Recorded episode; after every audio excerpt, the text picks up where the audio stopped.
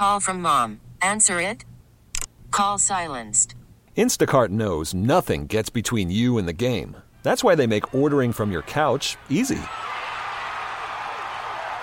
Stock up today and get all your groceries for the week delivered in as fast as 30 minutes without missing a minute of the game. You have 47 new voicemails. Download the app to get free delivery on your first three orders while supplies last. Minimum $10 per order. Additional terms apply. You could spend the weekend doing the same old whatever, or you could conquer the weekend in the all-new Hyundai Santa Fe. Visit HyundaiUSA.com for more details. Hyundai, there's joy in every journey. Hey, how you feeling, brother? Oh, we are feeling good. I'm doing great. I got one question, one question only. How you doing? Well, I feel good and I'm doing well. Uh, that is awesome to hear. And as always, it is awesome to have you with us on the DA show. Final hour of this Thursday morning. Andrew Bogusch in for DA. Your Thursday Thursday toast continue over this final hour. We'll talk some U.S. women's soccer later this hour as well. But we begin our fourth and final hour, as promised, talking about college expansion, conference realignment, and changes almost by the hour, it feels like. And one of the men on top of all of the news is Brett McMurphy of the Action Network. And Brett was with us here this morning on CBS Sports Radio. Brett, it is Andrew. Thanks so much for waking up early. We appreciate it. How are you today? Great. How are you doing? Uh, doing well. We've already talked this morning uh, about the story you posted at the Action Network yesterday. Exactly what is Notre Dame doing when it comes to Stanford and Cal possibly joining the ACC? Uh, they're trying to they're trying to bring him on board, which is somewhat frustrating for the ACC schools because Notre Dame is is not a full member. They are a ACC member in everything but football. They have a scheduling agreement where they play five ACC teams annually, and then they're also um, part of the ACC bowl structure. So they are guaranteed an ACC um, bowl tie-in each year uh, but they're not a full football member. But they want to bring in Cal and Stanford as full members to the ACC. Uh, the presidents voted on that last night. Excuse me, they did not vote on that last night. No vote was taken. You never vote unless it's going to pass. You never offer somebody a job unless they're going to take it.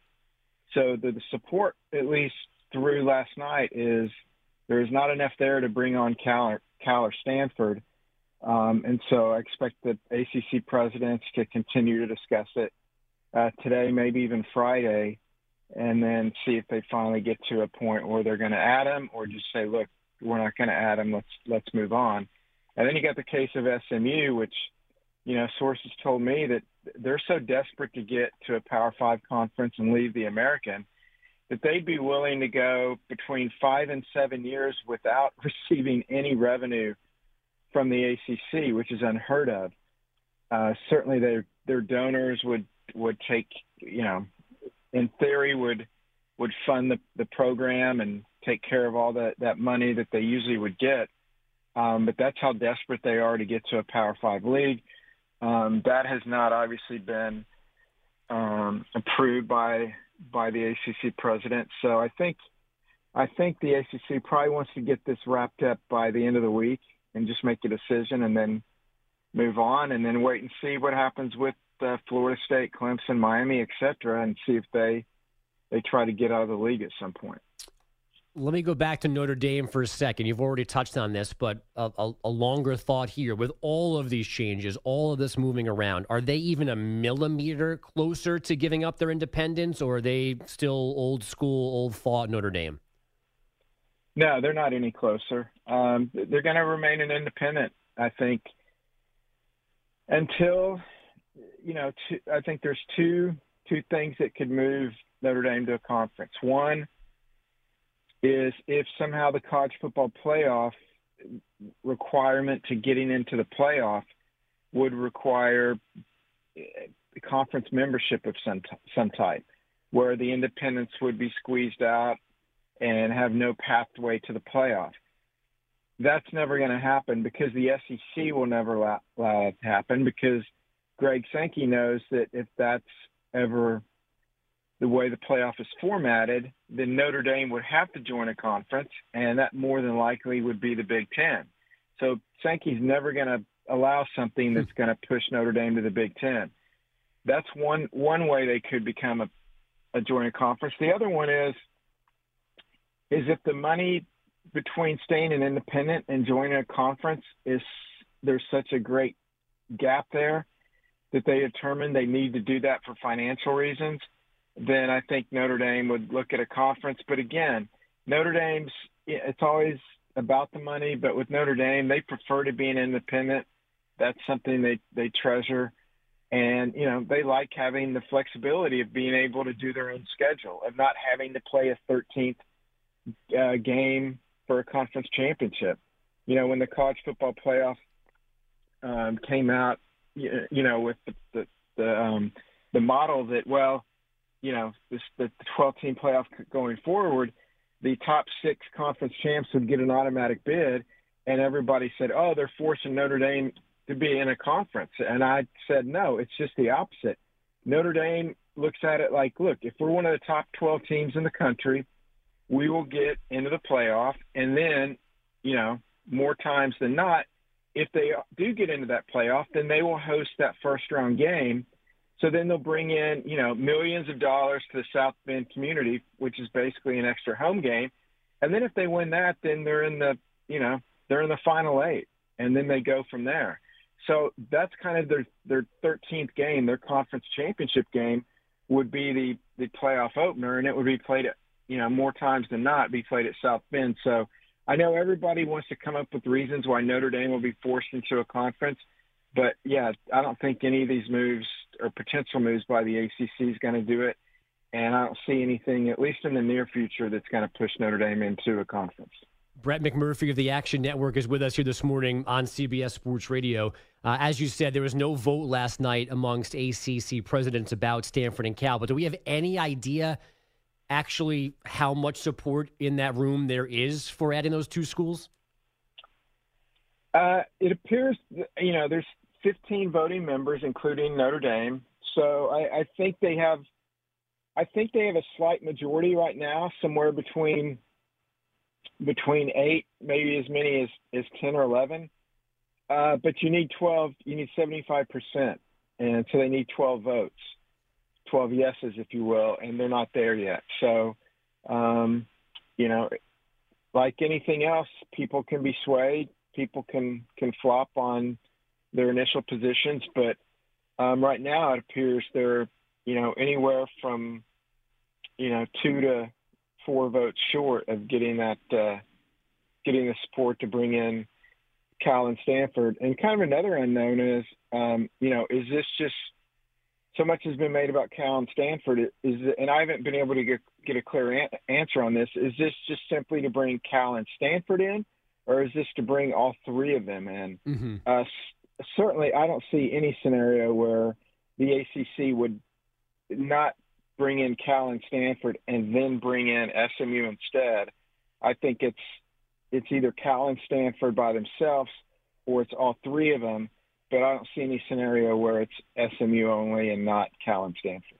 And SMU seems to be very popular right now. Is that because they're not asking for money, or because they bring the Dallas market? What's what's the what, what is the what's the draw for SMU if you're one of these one of these leagues? Yeah, so you know you, you got a great gig going. So if somebody comes to you and says, "I'll work for you for five years. You don't have to pay me anything," you'll be like, "Well, okay, let me, I may consider you now." You know, uh, so that's kind of how they're looking at it. And yeah, I mean, look, they're excuse me, they would be in the Dallas market. You know, there's some diff- varying theories on, you know, how much do you really bring in the Dallas market? You know, they are not the number one um, draw in the Dallas market. I live in Tampa. You know, USF's here in Tampa. Do they have the Tampa market? They're in Tampa, but they're not the number one option for sports fans. And this is not a, a diss on USF or, or SMU um, but you you know you would open up a new market that you're not currently in, so that is attractive. Um, but it's not like bringing in the University of Texas or bringing in Texas A&M as far as the impact it would have with the ACC. But then there is the you know the potential of well the ACC network um, could draw some additional eyeballs in the state of Texas. What is that worth? So I think it's a combination of that. Um, but yeah, certainly the what makes them a most attractive is that they're willing to just come in scot free for the next for the first, you know, five to seven years. Um, so then that money would be ESPN has to pay the ACC the same amount per school for any new additions, which is about 33 to 35 million. So that money would then be distributed among the remaining league members, um, divided however that's divided up. But then you know you're dividing that up by 14 or 15 members, so yeah, it's it's it's okay, but it's not significant. You know, a couple of million here or there. Um, is that enough to bring on another school? And then you've got increased travel cost, um, you know, which could eat up some of that some of that additional revenue. So, uh, you know, it's it's a unique position SMU's taken. Um, I give them credit. They're looking, you know, 30 years down the road. They're not looking one or two years down the road. Ultimately, though, I think they're going to need Cal and Stanford to get in for them to have a shot. Does any combination of these three schools, adding them, does that do anything to ease Florida State's frustration with the ACC? Uh, it's not frustration with the ACC. It's frustration with the revenue distributed within the ACC. And no, I don't think it. I don't think it does anything. I've been, I've been told, you know, they, they at the May uh, ACC meetings here in Amelia Island, you know, I reported about the Magnificent Seven, the seven schools that, you know, met trying to increase, you know, revenue distribution within the the biggest brands. Uh, but ultimately, you know, FSU, Clemson, Miami, North Carolina, everyone else, they just they want to get, uh, you know, they feel they're at a huge disadvantage because, you know, the SEC, the Big Ten, um, annually will have, you know, up to thirty million dollars more in media rights revenue and overall revenue, and so every year that that those guys are in the ACC. Um, their buddies and pals in the in the Big Ten and SEC are, are making 30 million more than them, and you know over five ten years that's pretty substantial. And so um, even if you bring in these these new additions, um, you know like I said, ESPN would pay the same amount. You could dis- distribute that money among the the other schools, and it's it's a few million here or there, but still it doesn't it doesn't close that 30 million gap much. And their TV rights deal has been, you know, obviously everyone knows about this by now, is through 2036. Mm. So there's really nothing you can do. And I think, you know, changing the revenue distribution or, you know, rewarding teams a little bit more for going to college football playoff or bringing in these schools so schools may make an extra two or three million. Uh, you know, the way I've heard it described to me is it's like putting a band-aid on a shotgun wound. Um, it's it's not going to do much good, and it's not going to delay. It's not going to stop the inevitable and that is these guys eventually getting out to hopefully get to greener pastures in either the SEC or Big Ten. Brett, what is the what's the end game in all of this in your mind? We've discussed this week on the show. Chip Kelly talking about eventually, you know, why can't football be its own thing, kind of set up like the NFL? Uh, I guess there's been a little tiny bit of speculation that at some point schools will realize that all of this crisscrossing the country travel is not sustainable, and we might then start to shift back to more geographical sense in terms of leagues? Where, where do you see this five, ten years from now? Uh, I, you know, it that, it would be. I I agree with Chip, and I think um, Rick Pitino kind of said something similar. Why doesn't football just break away and let's just regionalize all the Olympic sports? And that makes perfect sense. Um, you know, unfortunately, it's not that easy to do that. I think uh, not necessarily five years from now, but maybe 10 years or, or a little bit more, I think we we get to a point where basically these football programs are no longer affiliated with universities, which sounds weird, but basically they just they break free, kind of like what Chip's describing, and that you know the the University of Alabama football program um, will still play in Tuscaloosa and will still you know have the uniforms and logos and all that good stuff, but they'll kind of be separate from the school. And so that way, um, you know, the Olympic sports can kind of do their own thing within the SEC. And then, you know, we're making all these moves because the conferences want the best brands in their league. Well, if you if you break football away, then you could say if you're the SEC, you could go to Vanderbilt and say, "Hey, we love you guys, but you know our our football federation now um, is separate from the SEC. You will remain an SEC member in every sport but football, but in football, um, you know, you're not going to be included.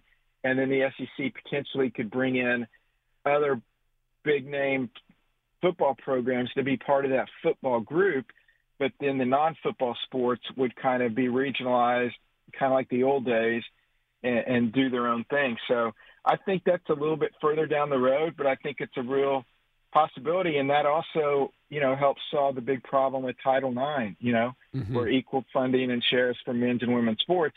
When you take football out of that equation, um, then it's a lot easier to to balance everything as far as Title IX. Um, you know, will we get there? Uh, possibly. Um, I think the the end game is the Big Ten and the SEC have 20 or 24 members, and it's like the NFC, AFC, and each each conference, you know, crowns a champ, and then the the two the two champs will play in college football Super Bowl, and that'll be the national playoff. Oh, Brett, it's a lot to process. Thank you for helping us this morning. We appreciate it, and obviously we will talk to you again soon because this is far from from being over. So thanks again. We'll talk to you. Uh, I'm sure maybe just a couple weeks from now, man. Thanks again. Thank you. That's Brett McMurphy, Action Network, as plugged in as anybody. Uh, I mean, this story has changed all four days we've been on the air this week with some kind of new wrinkle, new development. Uh, and I hadn't heard the specific idea of this of the football programs really separating from the schools. Um, you know, I would need to know more about how that would particularly work with like going to class and being a student still and playing football. But I mean, that to me is the way this should end up going. Is that football is its own thing with its own rules, its own setup, and everybody else can stay where they're supposed to stay in terms of geography and tradition and history and rivalry and all that good stuff. Uh, when we come back, we get an update from Schwartz. Then we'll finally talk some women's soccer. Been eff- efforting this guest, all guest, for four days, and she's finally here. Lisa Carlin, CBS Sports. After this on CBS Sports Radio.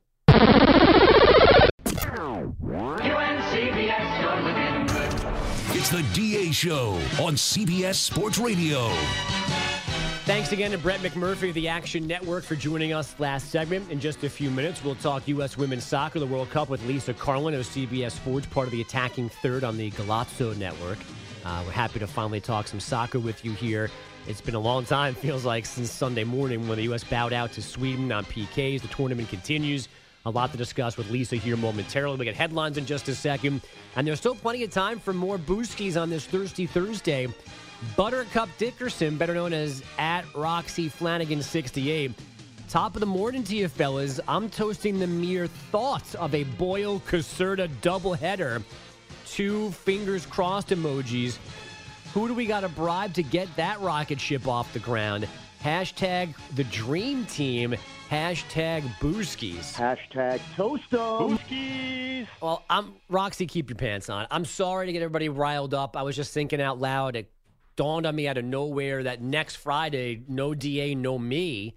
So I was just wondering aloud who was going to host. I threw out Boyle. Uh, Pete mentioned Caserta. We said, could it be a Boyle and Caserta show? It could be neither. It could be one, the other, both. It could be none of them. We don't. Pete should know. He doesn't. I don't know. So I'm sorry for getting you all geeked up, but hopefully something that makes you guys happy will come your way next Friday. Because I don't think DA is going to work because I'm oh, not, he's yeah, off. He's off, yeah. And I'm not coming back early for that. So it's going to be somebody. And if it's Boylan or Caserta, you're welcome in advance. Again, Lisa Carlin in just a second. Why don't we get headlines now? Here's Peter Schwartz again. All right, Bogues. In his Phillies debut last Thursday, Michael Lorenzen picked up the win, giving up two runs and six hits over eight. So, what could he do for an encore last night in his home debut against the Nationals? Outfield shaded to the opposite field against the lefty Smith. The 3 2 pitch, swing and a high yes! fly ball. Center field coming in is Rojas. He's calling. He has got it. Yeah.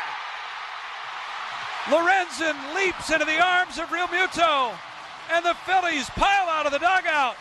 In front of the mound, they celebrate a no hitter tonight by Michael Lorenzen in his second start as a Philly.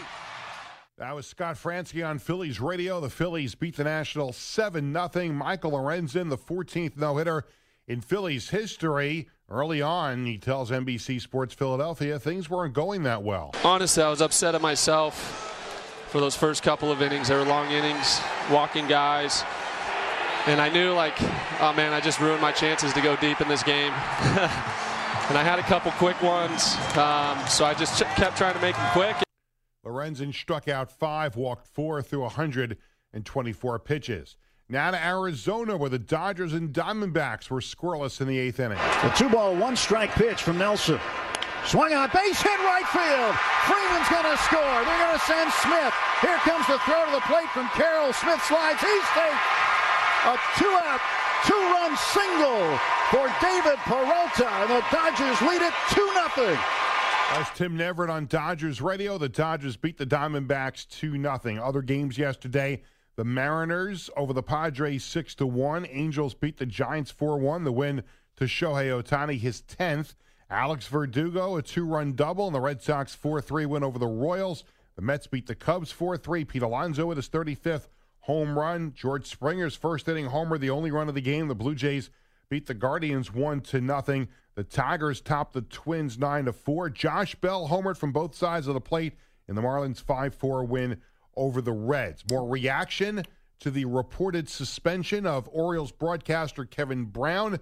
Legendary play by play announcer Al Michaels weighing in during an interview with ESPN's Outside the Line. Uh, I agree. There should be a suspension here. They should suspend the doofus that suspended Kevin Brown. I'm on Team Doofus. Yes. Let's normalize doofus. use it as much as possible. Um, did you guys see what happened at Fenway last night? Somebody suggested it be in sound check today, but Eh. it, it doesn't. There's it, the sound's not good enough to play as just as sound. But what happened was, uh, whoever was up for the Royals at a ball, line drive to left field. Masataka Yoshida went back. It was over his head. You hear a crash, and then like an ooh from the crowd, and then you see Yoshida looking around for the ball, turning backwards, turning forwards, left, left and right, can't find it. The ball perfectly went through the first red light, signaling one out at Fenway. Perfect hit, boom, right through the plastic cover. Didn't break the light bulb, just the cover. Yoshida eventually walks in, takes the ball out of the green monster. It's a ground rule double. Could not have tried to do it. If you were trying to, you would have never done it in a million tries. This is basically a direct bullseye to the first out light bulb in the in the green monster.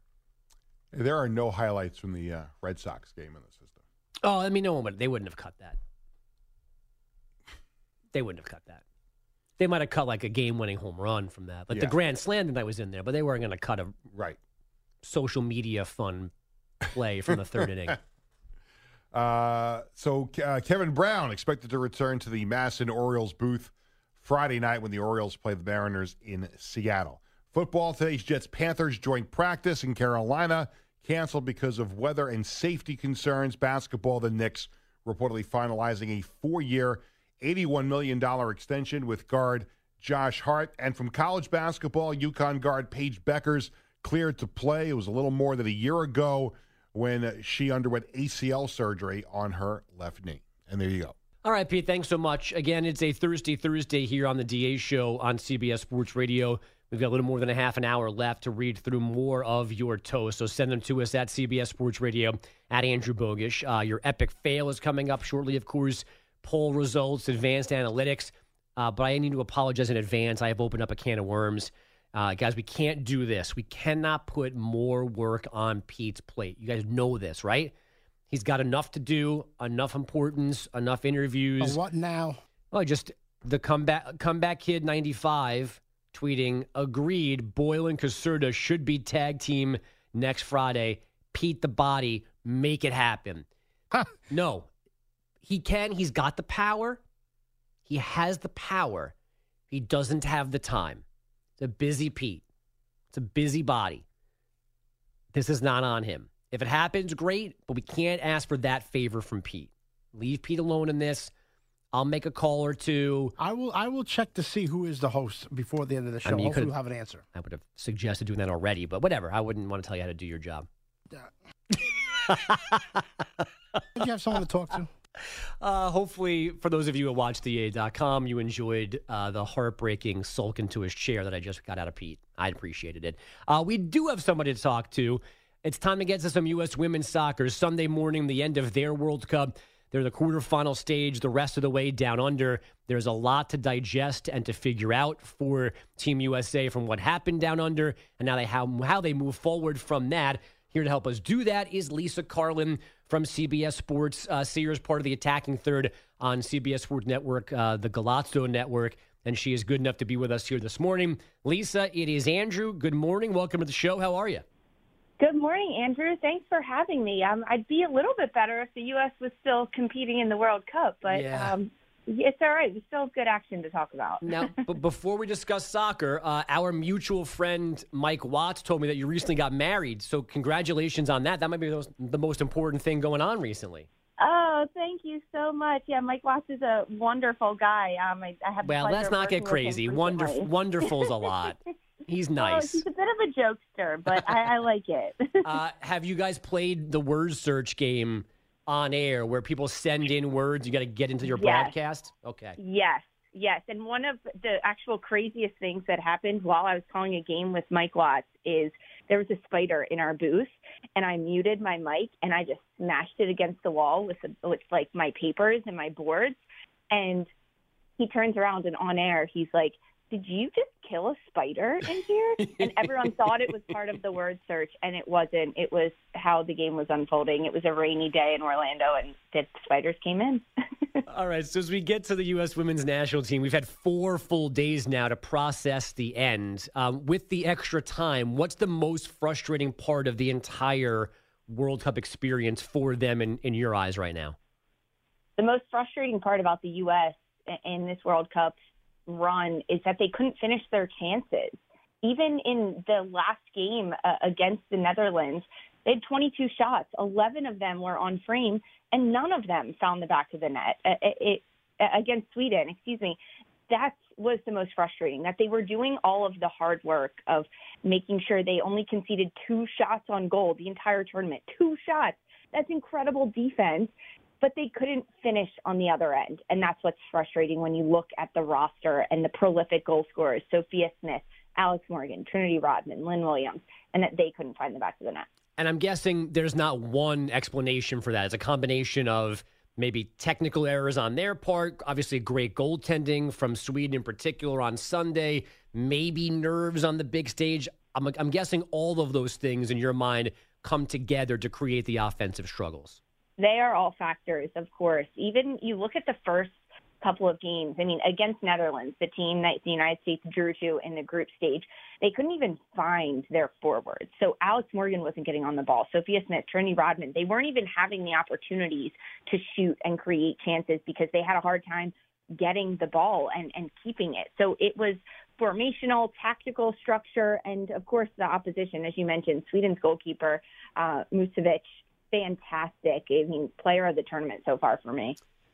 Lisa, you you were a player yourself. Walk me through, I, I guess, the dynamic of those first three group stage games. If you, as you've said, were not great, but then the U.S. really played kind of peak performance against Sweden in the round of 16. How, as a team, do you go from the three lackluster efforts and then just a couple of days find your stride like that?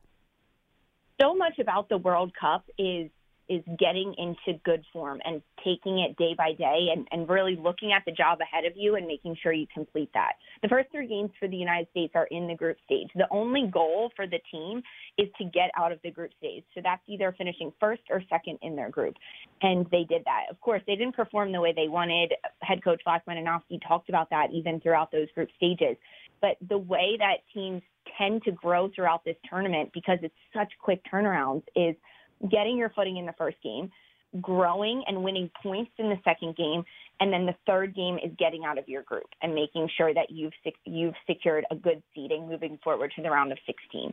The U.S. didn't necessarily do that because against Vietnam in the opening round, they only won 3 nothing. That was their opportunity to build up goal differential. That way, when it comes down to a tie against Netherlands, who is an incredibly talented team, you're not relying on them to underperform. Rather, you're already relying on your goal differential. And that's where the U.S. failed throughout the group stage. However, once they made it to the round of 16, you turn the page. You're on to a different challenge, and now it's survive and advance at this point. So they did their job on paper up until the round of 16, where then they fell flat in penalty kicks against Sweden by the slimmest of margins. But as I mentioned before, it comes down to scoring the goals in the run of play. They should have finished the game in the first 120 minutes. This is Lisa Carlin of CBS Sports with us here on CBS Sports Radio. Uh, you've mentioned his name, Vlatko Andonovski, the head coach uh, of this women's team. So this is a, a, a two pronged question. Should he remain head coach? Will he remain head coach? No, Andrew, he should not and he will not remain the head coach. Uh, his contract has been up after this World Cup in 2023. He took over in 2019, um, has only won four in games in major tournaments. That's the Olympics in Tokyo and now this World Cup that, that we just completed.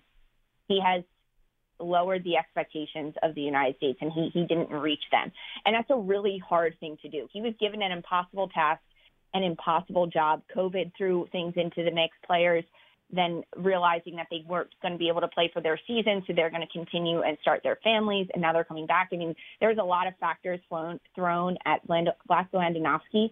However, he should not remain head coach, and I don't think he will. Do we know what kind of the timeline would be for actually parting ways with him, like an official announcement from them?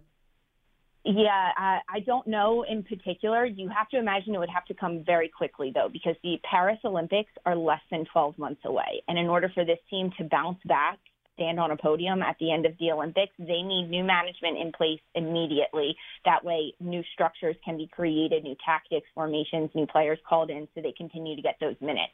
The team is probably still on their way back from from Australia and New Zealand.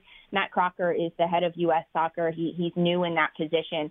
And we just saw on the men's side how extensive the interview process, yeah. the re interview process was for Greg Berhalter. It was 10 hours in a Manhattan office after rounds and rounds of interviews and investigation. So it's going to be a long process. Um, I imagine they've already written their list of top candidates, potentially starting to say, okay, who is a realistic person on this list that we could contact? Uh, any names that you've heard that make a lot of sense to you? The top names to take over the U.S. position that makes sense to me. Lorne Donaldson, he he is the head of the Jamaican women's national team. He brought them to their first ever Olympics in 2019, brought them to a round of 16 uh, where they unfortunately lost against Colombia. But he turned the team around. He created new tactics and new formations. He did a great job there. Um, other names that have been floated out there are Laura Harvey. She's a club coach in the NWSL at OL Reign, she's been in the league since its inception in 2013. She was actually one of the finalists along with Vlatko Andonovski for the role in 2019. However, I don't think she's going to want to leave what she has right now in Seattle with her team. She just signed a contract extension. Um, I mean, Emma Hayes is the equivalent of Laura Harvey in the Women's Super League. She's been at Chelsea, won a number of trophies, but she doesn't have a, a lot of international coaching experience. There's options out there. It's a matter of who fits the program best and what U.S. Soccer is is looking to bring into their their program. Right, Lorne Donaldson has the success from being at Jamaica. He's from Colorado. He's an American. That could be a really good fit do they have to make more changes than just the head coach, like infrastructure changes? If the rest of the world is catching up, do we need to tweak things now pre national team to get back our edge in this sport? The beauty of the women's game growing up is that, and like getting bigger and better, is that the the gap has been closed. And that's the coolest thing that's happening. So the United States is on the right track. They've been a leader in that, whether it's developing their youth programs and calling players in that are younger, having a top tier women's professional league in the United States. Those are all things that so many other nations just don't have and the resources. However, as the floor begins to raise with all these other nations, the U.S. needs to continue to raise the ceiling and continue to do that. So infrastructure wise, no, I think there's a relatively good system in place. It's it comes down to the manager and the coach because this former team that just closed out the World Cup, they couldn't switch formation in game. They couldn't change ta- tactics. They have one style of playing and they couldn't execute it. So when that fails, they had no other options to go to. That's what needs to change. They need to rely on these players' soccer IQ and, and put them in positions to succeed and, and positions liter- literally on the field and figuratively in the structure and the system that the team plays. So, whereas often conversations about the men's program become about systemic issues, this is more just about a bad mix between roster and coach. In, Uh, in yes, your in I your think so. estimation, yeah, okay. Yeah, I think so. Um, Lisa, we know that Megan Rapinoe is done. We know that Julie Ertz isn't going to play anymore. Do we know Alex Morgan's national team future yet? Hey, Alex Morgan after this World Cup said, "I'll be back." You just wait. She she wants another one. Um, she wants another World Cup. She came back after having her daughter Charlie a few years ago, and, and came back stronger than ever. Her first season back, won the Golden Boot, was back on the national team, scoring goals for them. She wants to continue to win and succeed at the international level. So I don't think she's going anywhere yet.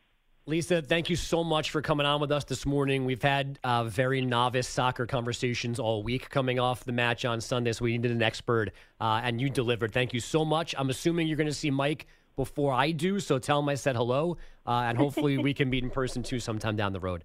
I will do that. Thank you so much, Andrew. Have a great day. Thank you. You too. Lisa Carlin, CBS Sports.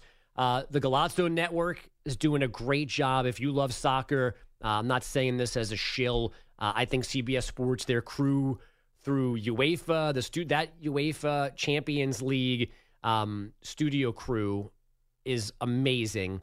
The new show in the morning with our good friend Susannah Collins, friend of the show, they seem to be crushing it. Attacking third, which Lisa is a part of, is on there as well. Plus, there are so many games. So, again, I'm not shilling for the company and Paramount Plus or whatever it's called, but if you like soccer, it's a pretty good investment because they're doing a really, really good job covering the sport. And we thank again Lisa for jumping on. And again, I, I'm not. This is not hyperbole.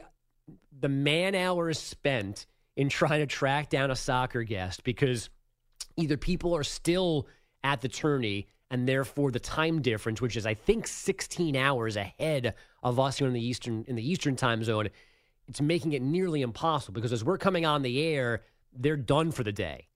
And I guess as we're finishing up a day and it's kind of their late morning, early afternoon, trying to tape something from that vantage point and flip it around is not the most technically easy thing for us. So it's been really hard.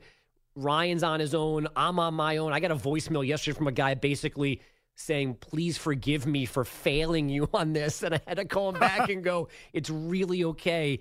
But uh, we were hoping to have somebody who actually knows soccer to come on and walk us through everything. Uh, and Lisa, as I said, certainly delivers. We thank uh, her for jumping on. Hopefully, she becomes uh, a regular voice here on the DA show. Uh, Thirsty Thursday is almost done. More time for your booskies. And, um, hmm, what should we do in the epic fail? What were our choices from today's show? Did anything crazy happen? Bathroom breaks? We did have bathroom breaks, and Pete basically telling Jon Rahm to have oopsies. That is an option. Uh, Michael Lorenzen. Michael Lorenzen's no hitter. We heard a lot about that this morning. I guess we could. There's probably something in Stun to a News about a thieving bear. I mean, I don't know. We'll see. Poll results, advanced analytics, all that's next. DA Show, CBS Sports Radio. Worried about letting someone else pick out the perfect avocado for your perfect impress them on the third date guacamole? Well, good thing Instacart shoppers are as picky as you are. They find ripe avocados like it's their guac on the line. They are milk expiration date detectives. They bag eggs like the 12 precious pieces of cargo they are. So let Instacart shoppers overthink your groceries so that you can overthink what you'll wear on that third date. Download the Instacart app to get free delivery on your first three orders while supplies last. Minimum $10 per order, additional term supply. This episode is brought to you by Progressive Insurance. Whether you love true crime or comedy, celebrity interviews or news, you call the shots on what's in your podcast queue. And guess what? Now you can call them on your auto insurance too with the Name Your Price tool from Progressive. It works just the way it sounds. You tell Progressive how much you want to pay for car insurance, and they'll show you coverage options that fit your budget. Get your quote today at progressive.com to join the over 28 million drivers who trust Progressive. Progressive Casualty Insurance Company and Affiliates. Price and coverage match limited by state law. Okay, Picture this. It's Friday afternoon when a thought hits you. I can waste another weekend doing the same old whatever, or I can conquer it. I can hop into my all new Hyundai Santa Fe and hit the road. Any road. The steeper, the better. Because my all new Santa Fe is available with HTRAC, all wheel drive, so I can hit the trail without a worry in the world. Heck, with three rows and best in class rear cargo space, I can pack the whole family in with all our gear. We've got available dual wireless charging for our phones, so we'll never lose touch with civilization, and we won't lose touch with the primordial power of Mother Earth. So, which is it? Waste the weekend or do something a little more epic? And conquer it in the all new Hyundai Santa Fe. Visit HyundaiUSA.com or call 562-314-4603 for more details. Hyundai, there's joy in every journey.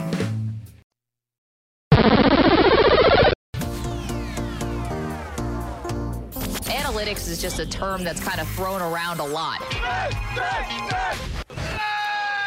It's time now for the mothership's advanced analytics. Today's poll question came off of Myles Jack, NFL player, who's got plenty of money in the bank, saying that before he signed with the Eagles, he was considering being an electrician or a plumber because he just couldn't sit at home and do nothing despite said money in the bank. So we asked if you didn't need a paycheck, would you still work? And I'll be honest, I'm surprised by the breakdown here.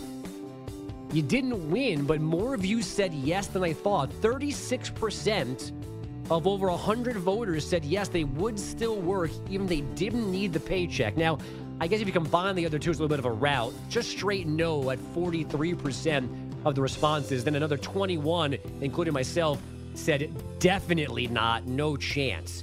So I'm with you on that front. Now, if you would have won the recent Mega Millions jackpot before taxes, you could have bought three and a half Georgia aquariums. So that's cool. About 50.5 million people quit their jobs in 2022. Rod Stewart quit his job as a grave digger to pursue his music career. Worked and, out well. And you would only need to win the previous $1.5 billion Mega Millions three times to afford an NFL team. Those your advanced analytics. Now your epic fail. Of course, it is the stun to a news double that we got today from Peter Schwartz. Even the DA show is not perfect. We know. Shocking. Here's the epic fail. Well, now we uh, we like to continue these animal stories. I like to do them when we when I fill in here on on Stun. And here's another one: Hank the Tank, bear behind 21 home invasions, has been captured near Lake Tahoe. A 400 pound black bear known as Hank the Tank was captured on Friday with her three cubs by California wildlife authorities. A large black bear known as 64F was captured by state authorities in the area around Lake Tahoe, California, this past Friday after being responsible for at least 21 home break ins. This Oh, is goodness. according to California Department of Fish and Wildfire. Hank the Tank is apparently responsible for at least 21 home break ins, officials said. And she is being shot and skinned for her fur later this week. Well, what I don't understand is if you didn't catch him in somebody's living room, how do we know that this bear is the bear they're looking for? Are they doing? Maybe he left evidence. Apparently, they traced the bear DNA from these home break ins back to her. But hold on. Hold on. Hank is actually one of three bears responsible for the rummaging and ransacking incidents that took place mostly last year. Well, that's what I'm saying. Are they doing like? Are they The taking DNA test? DNA tests out of like droppings on the scene of the crime? Is he Here leaving paw prints somewhere? Left Doritos on the floor. DNA testing confirmed that the bear Oh, wait, was, he, captured. was he turning the faucets on and leaving? DNA testing confirmed that the bear captured on Friday, who is formerly known as Bear 64F, was a female behind at least 21 cases of breaking and entering. What's more, she was trespassing with three young cubs in tow, according to the California Department of Fish and Wildlife. Wow. So Wait, wait, wait. Hold on. I'm sorry. It's a You, yeah, you heard that too, Botcher? Yeah. You were calling it Hank, but it's a she?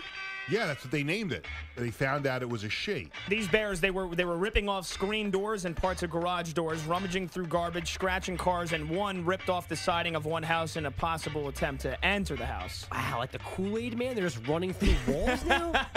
The suspect has been apprehended along with the accomplices. so everyone in South Lake Tahoe can now rest easy. Yes, that's the and go on with their lives. Unless we get a copy bear, a copy bear robber that follows in the footsteps of not Hank the Tank. What? That story's remarkable. And this just happened, right? Last week. Surprised we didn't hear it earlier in the week. Epic fail, you loser. That is why you fail. Epic fail.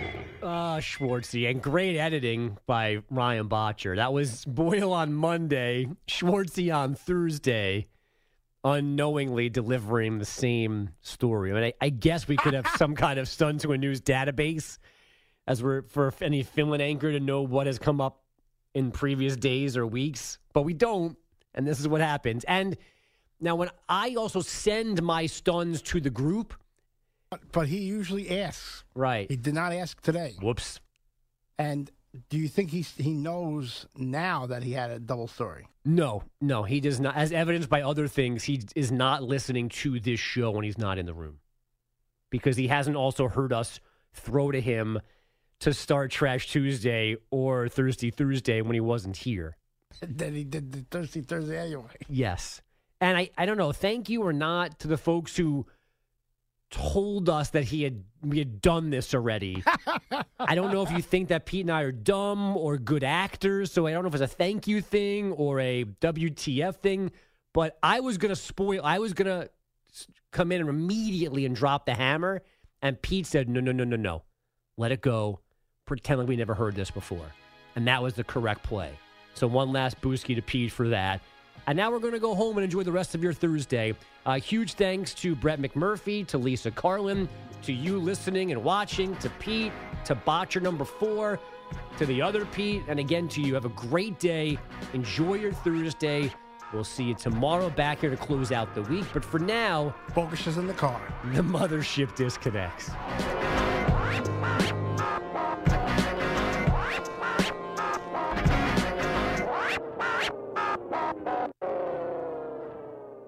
This episode is brought to you by Progressive Insurance. Whether you love true crime or comedy, celebrity interviews or news, you call the shots on what's in your podcast queue. And guess what? Now you can call them on your auto insurance too with the Name Your Price tool from Progressive. It works just the way it sounds. You tell Progressive how much you want to pay for car insurance, and they'll show you coverage options that fit your budget. Get your quote today at progressive.com to join the over 28 million drivers who trust Progressive. Progressive Casualty Insurance Company and Affiliates. Price and coverage match limited by state law. Okay, picture this. It's Friday afternoon when a thought hits you. I can waste another weekend doing the same old whatever, or I can conquer it. I can hop into my all new Hyundai Santa Fe and hit the road. Any road. The steeper, the better. Because my all new Santa Fe is available with HTRAC, all wheel drive, so I can hit the trail without a worry in the world. Heck, with three rows and best in class rear cargo space, I can pack the whole family in with all our gear. We've got available dual wireless charging for our phones, so we'll never lose touch with civilization, and we won't lose touch with the primordial power of Mother Earth. So, which is it? Waste the weekend or do something a little more epic? And conquer it in the all new Hyundai Santa Fe. Visit HyundaiUSA.com or call 562-314-4603 for more details. Hyundai, there's joy in every journey. Hey everyone, Boomer Esiason here. The NFL draft is behind us, and your favorite team is now gearing up for week number one. The free Audacy app puts you right in the middle of the pro football conversation with the biggest sports radio stations from across the country. The local voices who know your team the best, giving you their unfiltered takes on the current state of your squad. It's always football season right here on the free Audacy app.